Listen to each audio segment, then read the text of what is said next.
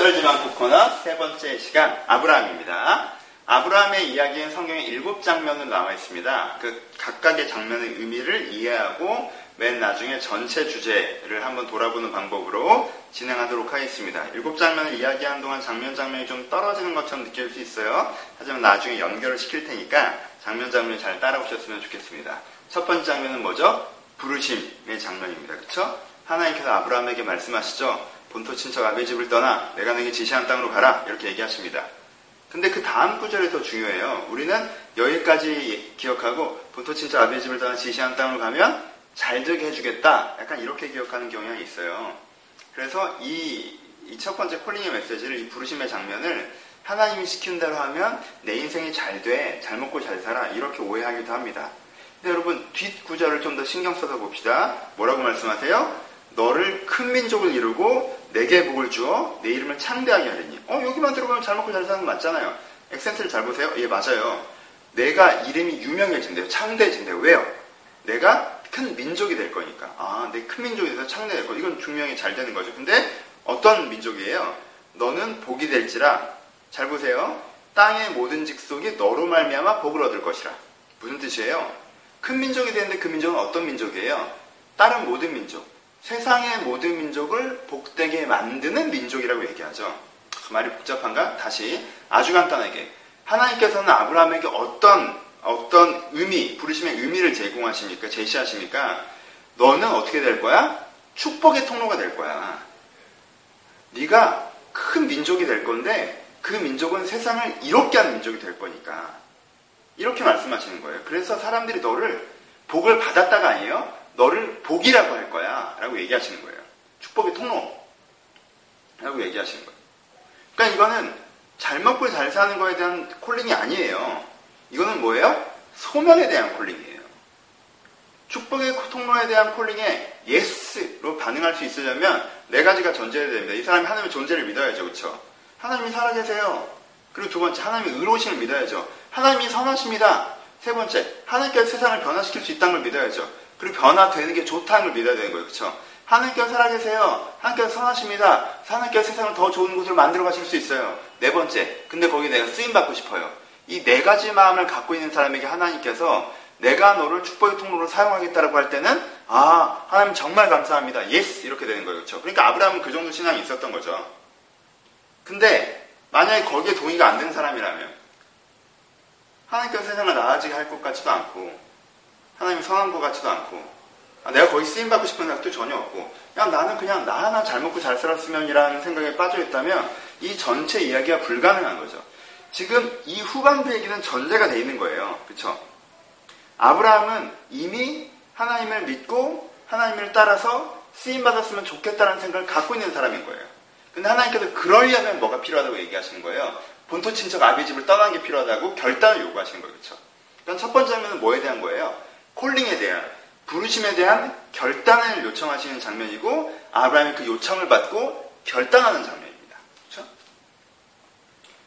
본토 친척 아비의 집을 떠난다는 그 결단의 의미는 뭐예요? 단지 이사 가는 겁니까? 아니죠. 본토 친척 아비의 집을 떠나는 결단의 의미는요, 내가 이제까지 살아온 삶의 방식을 멈추고 내가 하나님께서 인도하시는 새로운 삶의 방식으로 살겠습니다 라는 고백을 드리는 거고, 실제 그렇게 행동하는 것을 의미합니다. 그렇죠? 이 첫 장면이 부르심의 콜링에 대한 장면이라는 것을 이해하셔야 됩니다. 우리도 신앙은 이렇게 시작하죠. 진정한 신앙은 이렇게 시작되지 않습니까? 하나님이 있는 것도 같아. 그것도 신앙의 시작이에요. 하나님이 맞는 것도 같아. 그것도 신앙의 시작일 수 있죠. 하나님이 좋으신 분인 것 같아. 그것도 일단 신앙의 시작이에요. 하지만 본격적인 신앙의 시작은 어디입니까? 본격적인 신앙의 시작은 어디예요? 하나님이 살아계시고 선하시며 세상을 바꿔 가실 것인데 내가 거기에 쓰임받길 바랍니다. 그러니까 본격적인 신앙의 시작이에요.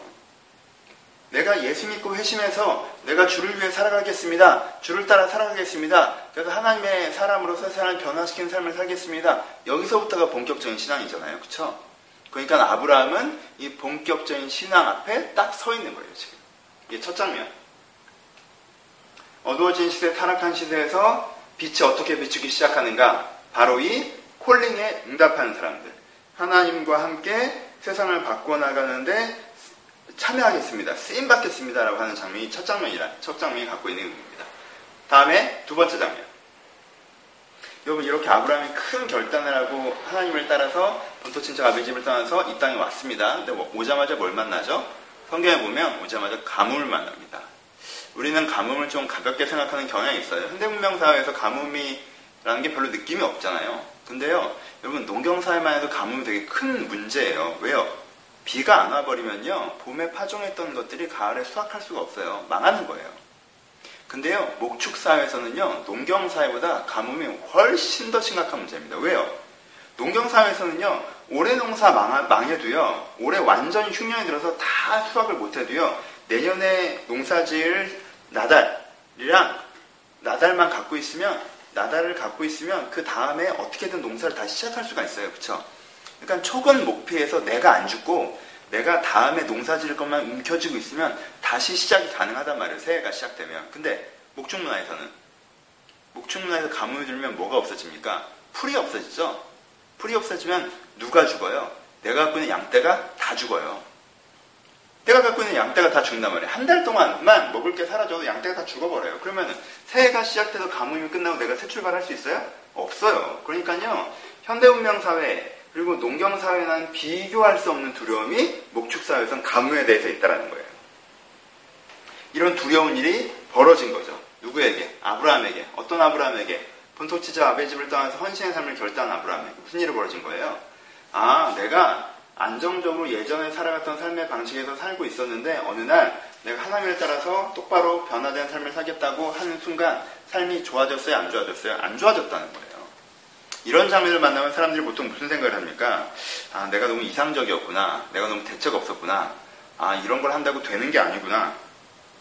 그전에는 그 부르심의 콜링에 응답한 걸 용기라고 해석했는데 이 장면 오면 많은 사람들이 부르심의 콜링에 응답한 걸 어리석음이라고 해석하기 시작하죠. 그쵸? 내가 바보 같았다. 근데 이게 되게 재밌는 거예요. 왜 이런 일들이 벌어집니까? 우리 안에 뭐가 있어요? 가치 있는 일을 시작하면 뭔가 순적하게 풀려갈 것이라는 기대감이 있는 거죠. 왜 그런 기대를 하지? 그런 얘기를 하신 적이 없는데? 세상이 그렇게 돌아가는 것도 아닌데? 여러분, 가치 있는 일에서 순적하게 돌아가면요, 순적하고 싶은 사람들이 가치 있는 걸 흉내내는 가라지들이 끼게 돼 있어요. 그게 아니에요. 가치 있는 일을 시작해도 어렵게 되는 경우가 훨씬 더 많아요. 가치 있는 일을 시작하는데 순적하게 되는 경우가 많지 않다고요. 순적한 지점이 어느 날 당도하는 거지 가치 있는 일을 시작하자마자 순적하게 되는 경우는 많지 않아요. 근데 많은 사람들은 내가 하나님을 따라서 의미 있는 일을 시작하면 일이 잘 풀리겠지라고 생각해요. 그런 기대감을 가져요. 그럼 기대는 무엇이 됩니까? 기대는 기준이 되죠. 기대가 기준이 돼요. 어떤 기준? 내가 의미 있게 신사했더니 잘 돼야 된다라는 기준이 생기죠.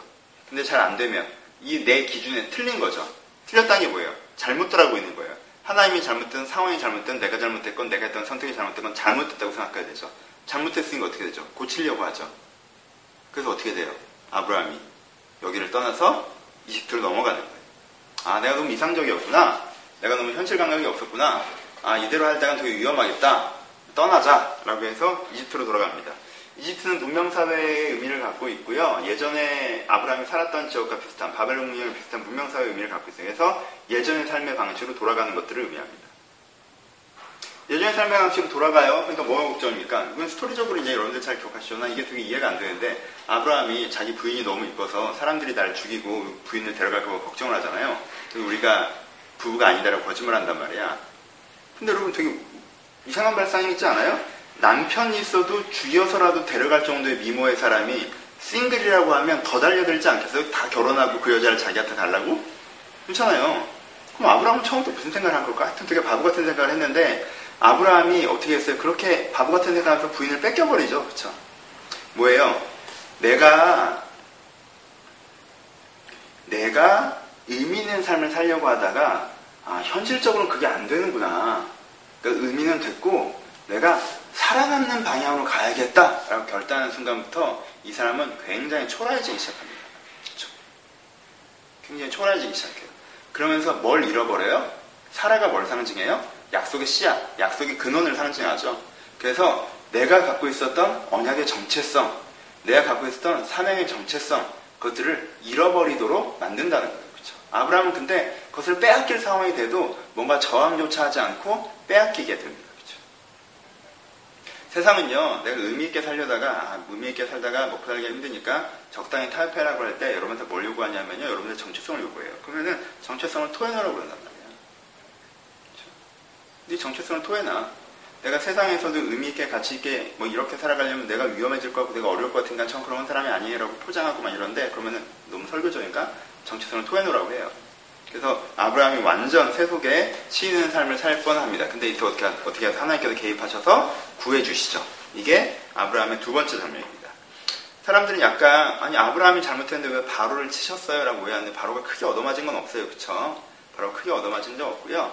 하나님께서 바로에게 정보를 공개하신 거죠. 사실 이 사람이 부인이 있다, 네가 그것들을 잘 모르고 이렇게 한 거다 라고 정보를 공개하신 거고, 바로가 그래서 그것들을 철회한 거고, 하나님께서 개입하셔서 이 바로를 보호하시는, 이 아브라함을 보호하시는 장면으로 나타납니다. 이것을 통해서 아브라함은 뭘 느낍니까? 하나님께서 살아계시고 나와 함께 하시며 나를 정죄하지 않으시고 나를 돌보신다 라는 것들을 깨닫게 되죠. 그래서 이 장면은 무능의 도전이라고 표현을 해요. 내가 하나님의 뜻을 따라 살아가고 싶은데 내가 능력이 없어서 아무것도 할 수 없는 존재구나. 그러니까 내가 그냥 세상이 시키는 대로 살아가야겠다 라고 해서 내 무능함을 느끼는 것들을 통해서 내 정체성을 잃어버리는 무능의 도전의 장면입니다. 하지만 하나님께서 개입하셔서 그 무능 앞에서 무너지고자 하는 이 사람을 다시 한번 지키시는 장면으로 두 번째 장면이 이루어집니다. 세 번째 장면은 지루하지 않죠. 7개까지 가야 되는데 짧아요. 좀 빨리 가볼게요. 세 번째 장면은 롯을 구원하는 장면입니다. 둘이 되게 재산이 많아졌어요. 같이 살기 어려졌어요. 그래서 어디로 갈래 했더니 롯은 소돔과 고모라를 선택하죠. 소돔과 고모라를 선택한 롯은 누구와 닮아있습니까? 예전에 이집트로 갔던 아브라함과 닮아있죠. 그쵸? 롯은 그 문명이 화려한, 문명의 그 안정감을 보고 그냥 선택을 한 거예요. 롯도 근데 뭘 알았어요? 롯도 아브라함과 함께 본토친척 아비의 집을 떠나서 그 여정을 함께 했기 때문에 언약의 개념을 알고 있었어. 하나님을 알고 있었단 말이에요. 근데도 예전의 아브라함 모습처럼 문명사를 선택하죠. 하지만 아브라함은 어디 남습니까? 이 헤브론 땅, 이 약속의 땅에 남죠. 그러니까 하나님께서 아브라함에게 동서사방을 보라고 하시면서 이 모든 땅을 너에게 줄 것이다 라고 다시 한번 그의 약속을 갱신하십니다. 그 다음에 무슨 일이 벌어지죠? 그 다음에 전쟁이 일어나서요, 롯이 포로로 끌려가는 상황이 나타납니다. 소돔 고모라가 패전한 것 때문에 롯이 포로로 끌려가요. 그러니까 아브라함이 집에서 들려온 자, 이런 스토리 다 알죠? 318명을 데리고 가서 롯을 구해오는 장면이 나타납니다. 그렇죠? 그래서 이 장면을 통해서 뭘 보여주는 거예요? 전에 아브라함은 어땠어요? 전에 아브라함은 롯 같았죠. 세상 속에 타협해서 들어갔기 때문에 세상의 바람에 흔들리는 대로 어찌할 바를 몰라 되게 끌려다니는 나약한 이미지였단 말이에요. 근데 그 세상에 휩쓸려가지 않고 하나님의 땅, 하나님께 부르시는 땅, 하나님의 방법을 유지하고 서 있는 그 사람, 그 아브라함에는 어떤 일이 벌어져요? 그 아브라함이 그럼 어떻게 하는 거예요? 오히려 세상에 끌려갔다가 나약하게 세상에 끌려가는 롯 같은 사람을 구원하는 구원자의 위치에 아브라함이 서게 되는 것을 보여줍니다. 이것이 아브라함의 세 번째 장면이에요. 첫 번째 장면이 부르심의 소명에 응답하는 장면이라면, 두 번째 장면이 응답하고도 자기의 무능의 도전, 자기의 연약함 때문에 두려워해서 세상에 휩쓸려가는 장면이고, 세 번째 장면은 하나님의 땅에 온전히 그가 서있자 그가 세상에 휩쓸려가지 않는 것뿐만 아니라 세상을 구원하는 사람이 되는 것까지 보여주는 장면이 세 번째 장면입니다. 세 번째 장면에서 아브라함 스토리 자체에서는 그렇게 중요하지 않지만 성경 전체에서는 되게 중요한, 잠깐 딴 얘기, 성경 전체에서는 되게 중요한 사람이 나오는데 멜기세덱입니다. 멜기세덱이 누구입니까? 살레망, 멜기세덱인데 하나님의 큰 제사장으로 표현돼요. 여기서 재밌는 표현이에요. 여러분, 조직 종교, 유대교, 기독교, 천주교 다 포함해서 우리가 지금 믿는 이 조직 종교의 시조가 누구예요? 처음에 아브라함이잖아요. 아브라함에서 모세 나오고, 모세에서 레위 나오고, 레위에서 구약적 조직 종교가 시작되고, 구약적 조직 종교의 엔딩에서 새로운 신약 종교인 기독교가 이제 발생하는 거잖아요. 그렇죠? 이게 이제 조직 종교로서의 기독교의 흐름의 맨 출발에 아브라함이 있단 말이에요. 근데 그 아브라함 때 누가 있다는 거예요? 살레망 멜기세덱. 어떤 사람? 하나님의 제사장이 있다라고 얘기해요. 무슨 뜻이에요? 제사장은 누구예요? 자기 혼자 믿는 사람이에요? 아니요, 다른 사람을 믿게 하는 사람이에요. 종교의 집례를 하는 사람이란 말이에요. 그리고 이 사람도 왕이라고 그래요.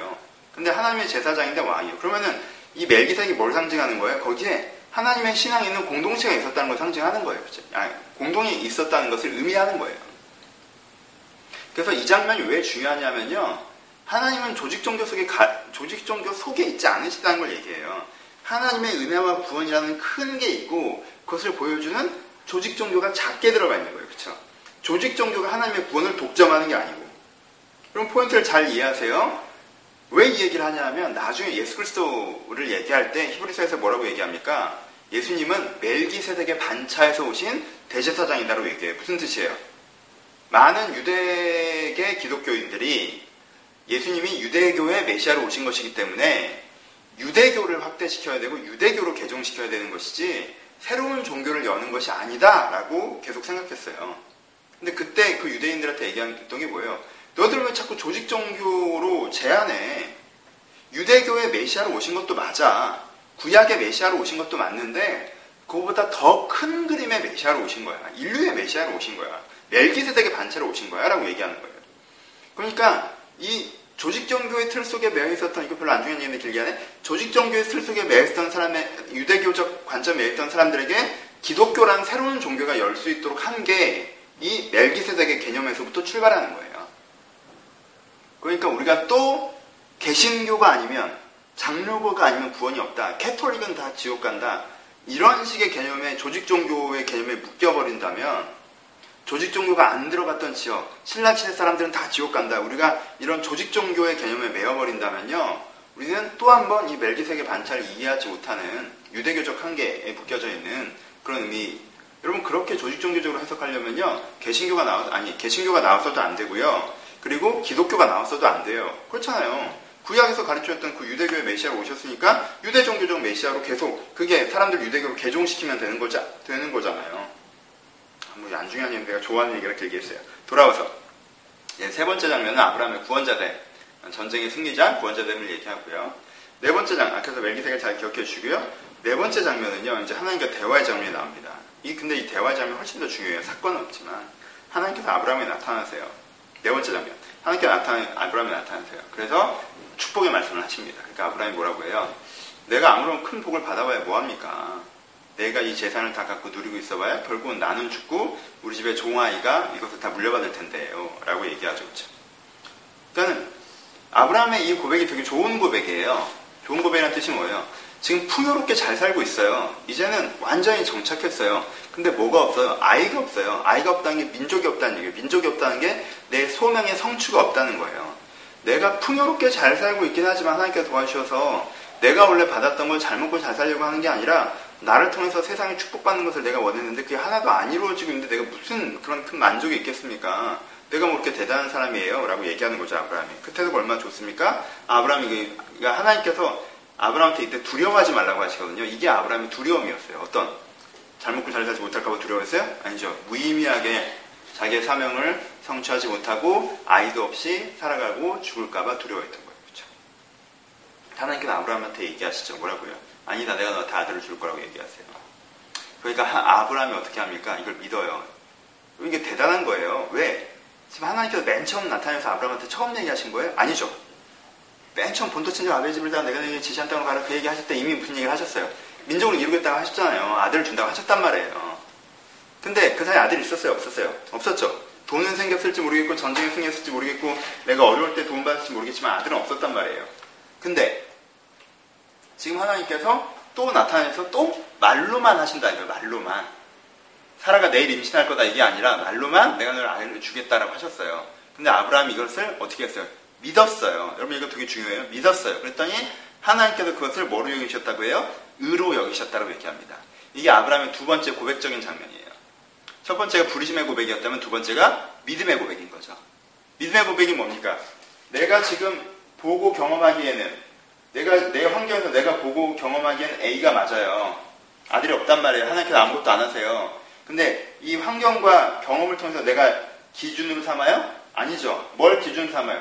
하나님의 약속, 하나님의 소망, 하나님의 계획을 뭘로 삼아요? 이게 진짜 팩트다라고 내 기준으로 삼죠. 그렇죠? 의가 뭐예요? 의가, 그 사람의 의랑, 그 사람이 의롭다라고 얘기하는 게 뭐예요? 그 사람이 다른 기준을 쓰고 있다라는 게 그 사람이 의롭다고 얘기하는 거예요. 그러니까 아브라함이 의롭다라고 얘기하는 것은 뭐예요? 네가 지금 바른 기준을 쓰고 있다고 얘기하는 거예요. 하나님께서 네가 지금 바른 기준을 쓰고 있구나라고 얘기하시는 거예요. 아브라함 의인이라고 하신다. 믿음의 의를 얘기하신단 말이에요. 그러니까 두 번째, 이게 되게 기독교적으로 중요한 개념이죠. 하나님께서 아브라함을 의롭다고 하세요. 왜요? 그가 보여지는 환경과 상황을 자기의 기준으로 삼지 않고 보여지기에는 하나님이 틀림없고 하나님이 일을 안 하시는 것처럼 보여지는 속에서도 하나님께서 그렇게 하신다고 하셨고 하나님께서 그것을 이루시겠다고 하시고 하나님의 계획이 그렇다고 하니까 그것이 내 삶에 내 자신에게 기준이 되는 거죠. 그게 아브라함의 의인 거죠. 그렇죠? 그래서 두 번째 고백의 진보는 믿음의 의입니다. 성경적으로 그런 바른 기준을 쓴다고 한다는 건 뭐예요? 하나님께서, 그러니까 성경에서 저 사람이 바른 기준을 쓴다는 얘기는 뭐예요? 저 사람이 보여지고 느껴지고 생각된 대로 판단하지 않는다는 거예요. 어떤 걸 기준으로 판단하는 거예요? 하나님이 뭐가 맞다고 하시는지, 하나님께서 뭘 이룬다고 하시는지, 하나님께 뭘 추구하신다고 하시는지, 그 하나님께서 말씀하신 것이 이 사람한테 뭐가 된다는 거예요? 하나님께서 보여주시는 것이 이 사람에게 기준이 된다는 뜻이에요. 그렇죠? 그런 사람을 뭐라고 부르는 거예요? 의인이라고 부른다는 거예요. 그렇죠? 그리고 아브라함이 지금 뭐가 되는 거예요? 의인이 되죠.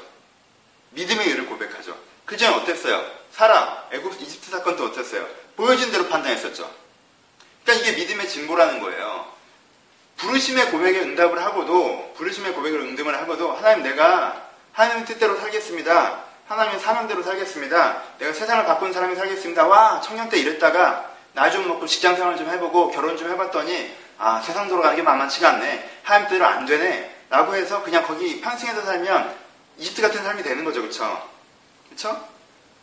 무능의 도전에서 물들어 버리는 거예요. 그런 사람에게 뭐가 필요해요? 거의 하나님께서 건져주시고 도와주시는 은혜의 체험을 통해서 그가 뭘 갖게 되는 거예요? 믿음의 의를 갖게 되죠. 지금 당장 내가 보여지기에는 이렇다 할지라도 하나님께서 저렇다고 하시니까, 저렇게 하신다고 하시니까 그것을 이루실 것을 내가 믿고 그것으로 말미암아 내 삶의 기준을 삼아서 내가 선택하고 결정하고 행동해 나가는 거예요. 이것이 아브라함의 두 번째 했던 믿음에 의해 고백이 되는 거죠. 그렇죠?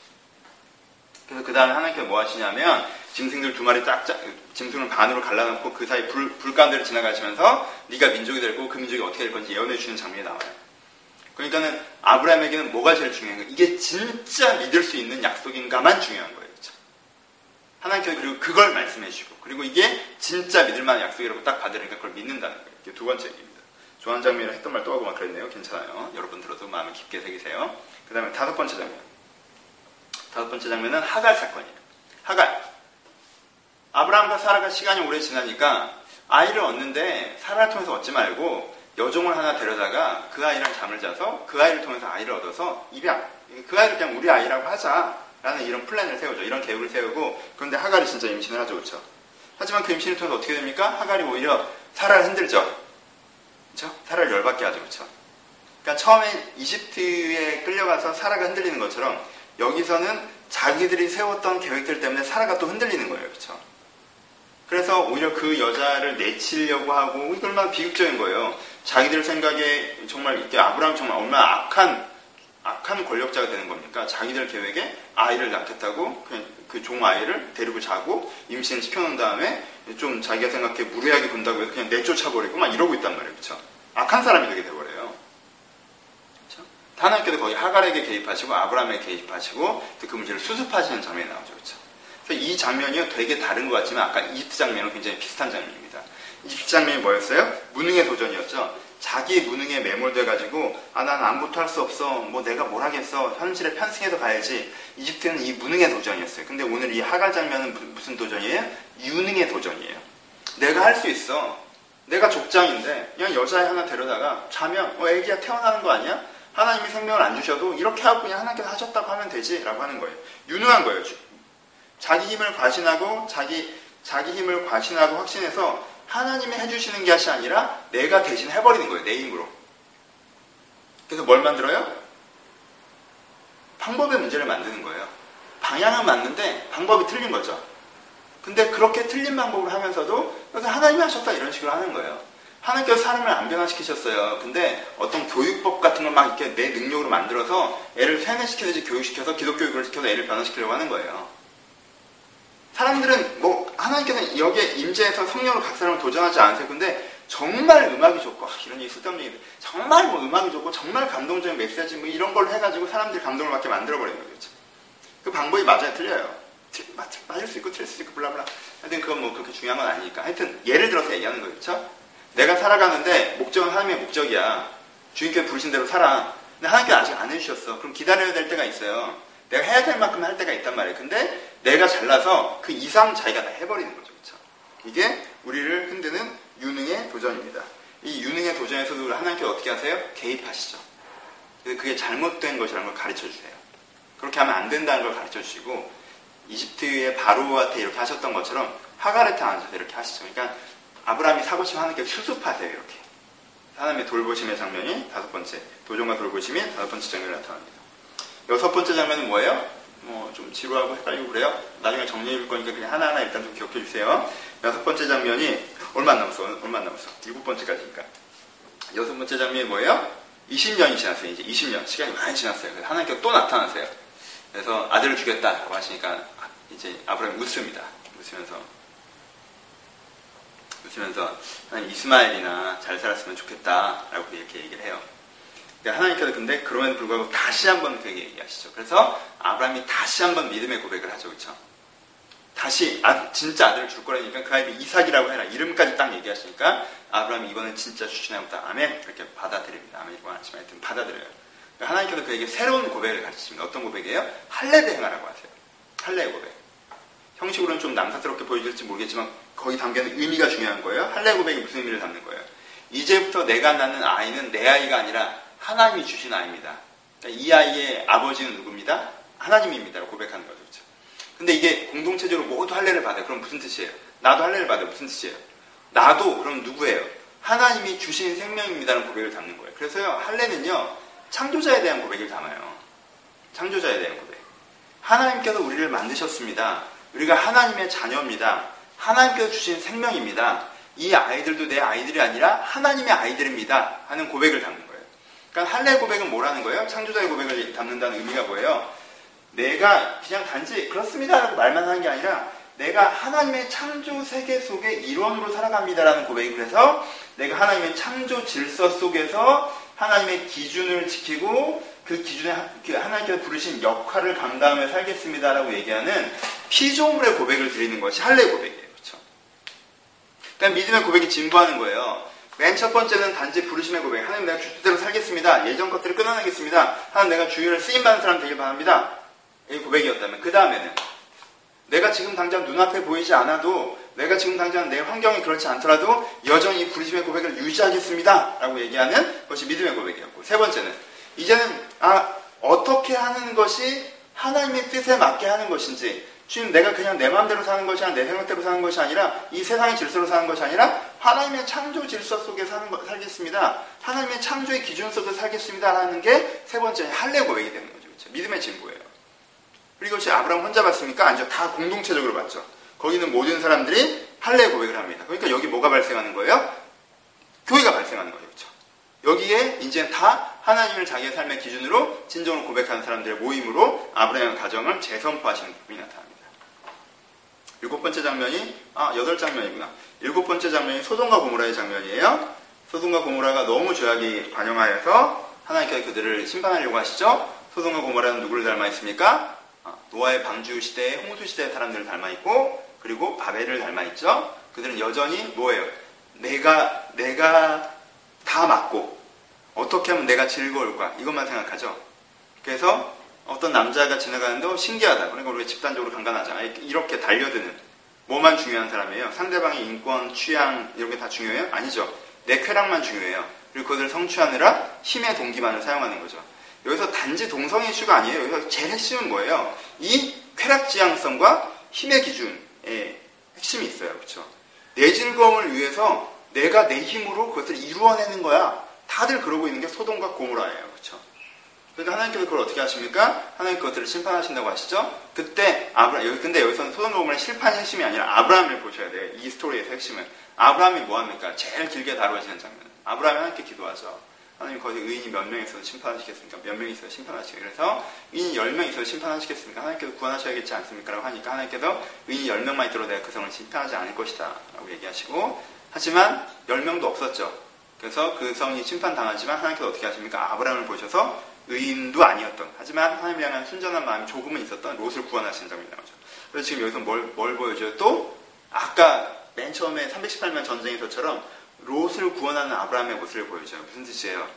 이 중보함으로써 세상의 멸망에 같이 휩쓸려가는 사람들을 구원하는 구원자 아브라함의 모습을 보여준 것이 아브라함 스토리의 7번째 장면입니다. 마지막 8번째 장면은 이삭을 드리는, 이삭에 대한 장면이죠. 이삭이 태어났어요.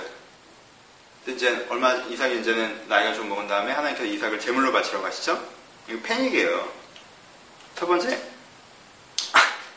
하나는 뭐예요? 하나님께서는 분명히 이삭을 통해서 나를 민족으로 세우신다고 하셨단 말이에요.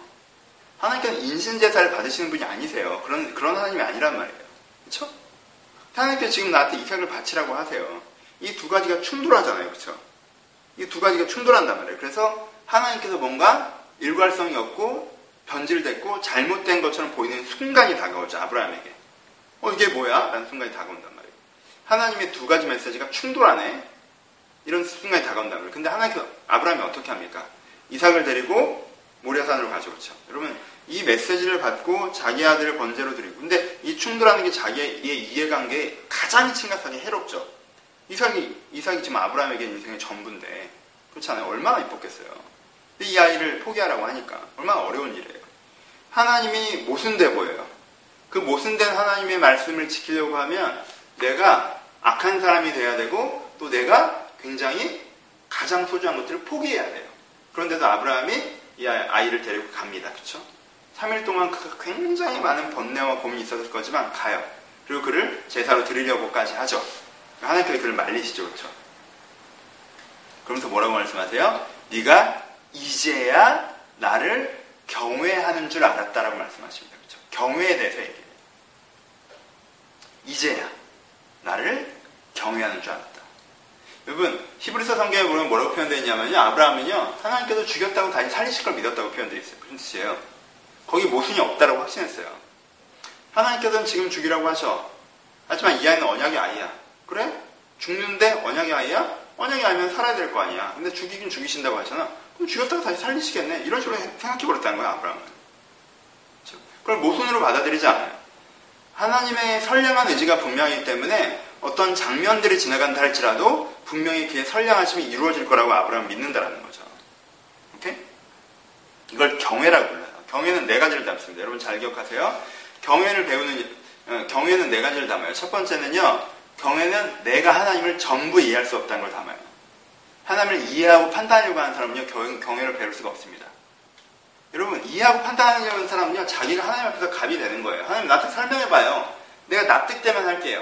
내가 이해되면 할게요. 나도 그렇게 생각되면 할게요. 그럼 누구 생각대로 하는 거예요? 내 생각대로 하는 거잖아요. 그쵸? 하나님 나한테 설명을 해보라는 거야. 그러니까 이해가 안 되니까 못하겠다는 거지. 그쵸?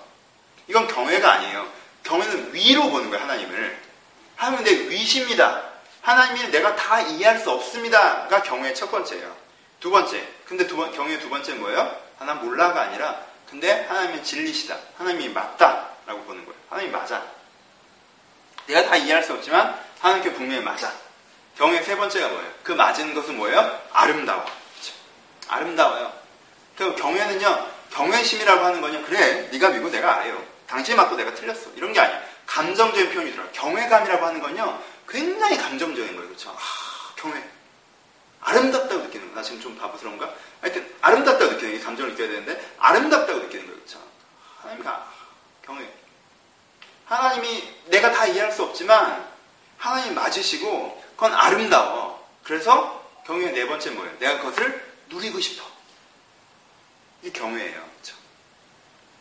이 경외심을 가질 때 내가 이해되지 않는 일을 할지라도, 내게 피해가 되는 것처럼 보여지는 일을 할지라도, 그것이 하나님께서 정말 맞다고 하시면 내가 두렵고 떨리는 마음이 있다 할지라도 그 걸음을 걷게 한다는 거예요. 경외심이 있을 때. 그래서 여러분, 신앙은요, 부르심에 응답하는 것에서부터 출발해서 경외까지 이르는 여정입니다. 그렇죠? 아브라함이 이 경외를 보여주는 것입니다. 결론해 봅시다. 여러분 수고하셨어요. 아브라함 8가지 장면을 이렇게 쭉 듣는다는 게 좀 지루할 거예요. 하지만 핵심은 이제 잡아보죠. 지루한 얘기는 다 들으셨으니까. 핵심, 결론. 아브라함의 이야기에서 가장 우리 가운데 깊게 가르치는 건요, 그래서요, 이미 반복해서 얘기했지만 고백의 확대, 신앙의 확대예요. 신앙이라는 게 뭘로 출발해요? 부르심에 응답하는 걸로 출발해요. 하나님, 내가 이제 내 멋대로 사는 삶을 멈추고 하나님께 쓰임받는 삶을 살겠습니다. 그 다음에 이렇게만 시작하면 어떻게 된다고 했어요? 현실적으로는 그게 잘 되는 것 같지만 흔들린다고 했죠. 그래서 되게 많은 신앙인들이요, 부르심의 소명을 받아서 응답을 한 다음에 현실 속에 물들어가서 이집트에서 헤매고 있는 사람들이 많이 생기는 거예요. 그렇죠? 근데 내가 처음에 부르심의 신앙으로 시작해서 그 다음에 어디로, 믿음의 고백, 믿음의 신앙으로 나아가는 거죠. 그렇죠? 믿음의 신앙. 지금 내가 당장 보여지는 것으로 내가 판단하고 내 삶의 기준으로 삼는 것이 아니라 하나님께서 약속하시는 것으로, 하나님께서 맞다고, 하나님께서 약속하신 그 소망으로 내 인생의 기준과 판단의 근거로 삼는 것. 이게 믿음의 신앙이에요. 보여지는 것에 흔들리지 않는 거예요. 그렇죠? 대단한 거죠. 세 번째가 되게 중요해요. 지난 창세기 때도 얘기했죠? 창조의 신앙이에요. 창조의 신앙. 창세기 때 얘기했던 걸 기억하셔야 돼요. 창조의 신앙이 뭐예요? 진리의 공간, 생명의 시간, 자유로운 생명체를 얘기했어요. 그쵸? 할례의 언약을 드린다는 건 하나님께 나의 주인 생명이고 내가 피조물이라는 걸 고백하는 거라고 그랬어요. 그쵸? 그러니까 이 창조의 고백이 여기 다 들어가는 거예요. 이제부터 내가 뭘 기준으로 삼아, 단지 내가 세상에 보여지는 걸 기준으로 하나님을 소망의 기준으로 삼아서 멈춘 게 아니라 아주 구체적으로 진리의 기준으로, 사랑의 기준으로, 자유의 기준으로 살아가 있습니다. 왜요? 하나님께서 우리를 그렇게 만드셨으니까 라는 고백이 되는 게 창조의 고백이에요. 그쵸? 네 번째, 여러분 우리는 창조의 세계를 살아가지만 죄와 함께 섞여 있는 세상을 살아가죠. 그래서 때때로 우리는요, 이해되지 않는 삶의 장면들을 만나요. 잘못된 것 같은 삶의 현장들을 만난단 말이에요. 욥처럼, 그리고 다윗처럼, 이 아브라함처럼 그런 장면들을 만났다고 했어요. 그때도 여전히 뭘 잃어버리지 않는 것. 진정한 믿음이죠. 경외심을 잃어버리지 않는 것. 그게 진짜 믿음이에요, 사실은. 하나님께서 이게 진짜 믿음이 있다고 하는 건요, 맨 처음에 부르심으로 출발하지만 사실 여기까지, 부르심으로 출발해서 믿음의 의의를 얘기하지만 여기까지예요. 그렇죠?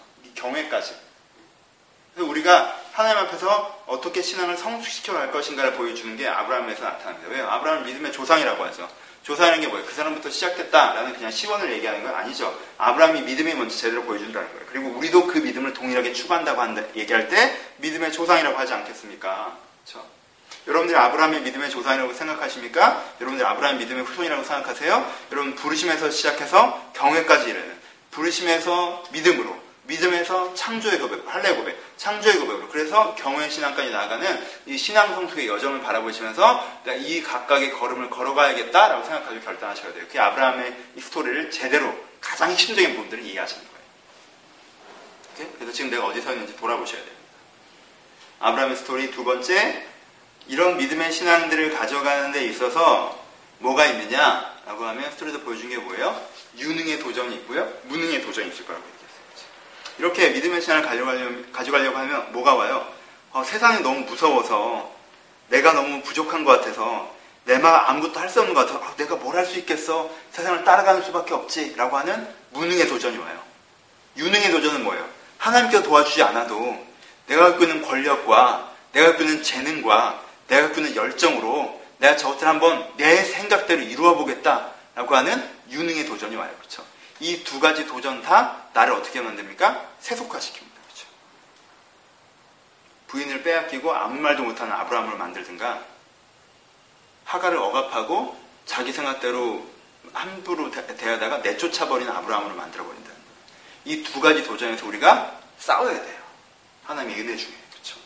여러분들이 믿음의 고백들을 해서 살려면 무능의 도전과 유능의 도전이 여러분들 덮칠 거예요. 그 두 가지와 싸우십시오. 보통 성격 따라, 그렇죠? 어떤 사람 무능의 도전을 좀 더 많이 받는 것 같고요, 어떤 사람 유능의 도전을 좀 더 많이 받는 것 같아요. 근데요, 유능의 도전을 받는 사람들이요, 그걸 더 잘 모를 때가 많아요. 그러니까 내가 잘났다고 생각하시는 분들은요, 내가 유능의 도전에 빠져서 주미를 회파하고 있지 않은지 돌아보셔야 됩니다. 그렇죠? 저랑 비슷한 성격 안 좋으신 분들 다시 한번 내가 동질감을 갖고 권면드립니다. 이것들을 잘 이루네, 이 고백을 잘 이루어내는 사람은 어떻게 돼요? 이 고백을 잘 이루어내는 사람은 어떻게 됩니까? 세상을 구원하죠. 어떻게? 중보자로, 소돔과 고모라 사건처럼 중보자로 롯을 구원하는 것처럼 세상을 중보로 구원하죠. 또 전쟁으로, 힘으로, 싸움으로 세상을 구원하죠. 그렇죠? 우리가 이러한 ABC, 부르심에서부터 경외까지 믿음의 고백으로 성장해야 됩니다. 이 성장의 과정에는 우리 가운데 그 무능의 도전과 유능의 도전이 있습니다. 그 도전을 넘어서 우리가 그 고백을 유지하고 성숙시켜갈 때 우리는 중보자로, 그리고 전쟁하는 사람으로 세상을 구원해 나갈 것입니다. 이것이 아브라함이 보여주는 이미지, 아브라함이 보여주는 믿음의 핵심입니다. 그렇죠? 여러분, 창세기 12장에서 왜 이것이 나옵니까? 창세기 1장부터 11장까지 하나님께서 세상이 어떻게 쫓겨나셨는지 나와 있어요. 어떻게 하나님께서 세상이 하나님과 멀어졌는지 나왔단 말이에요. 그럼 우리 하나님께서는 이 멀어진 세상에서 어떻게 하나님의 나라를 회복해 가십니까? 이 세상이 이렇게 무너져야 되는데 어떻게 그 세상이 회복될 수 있어요?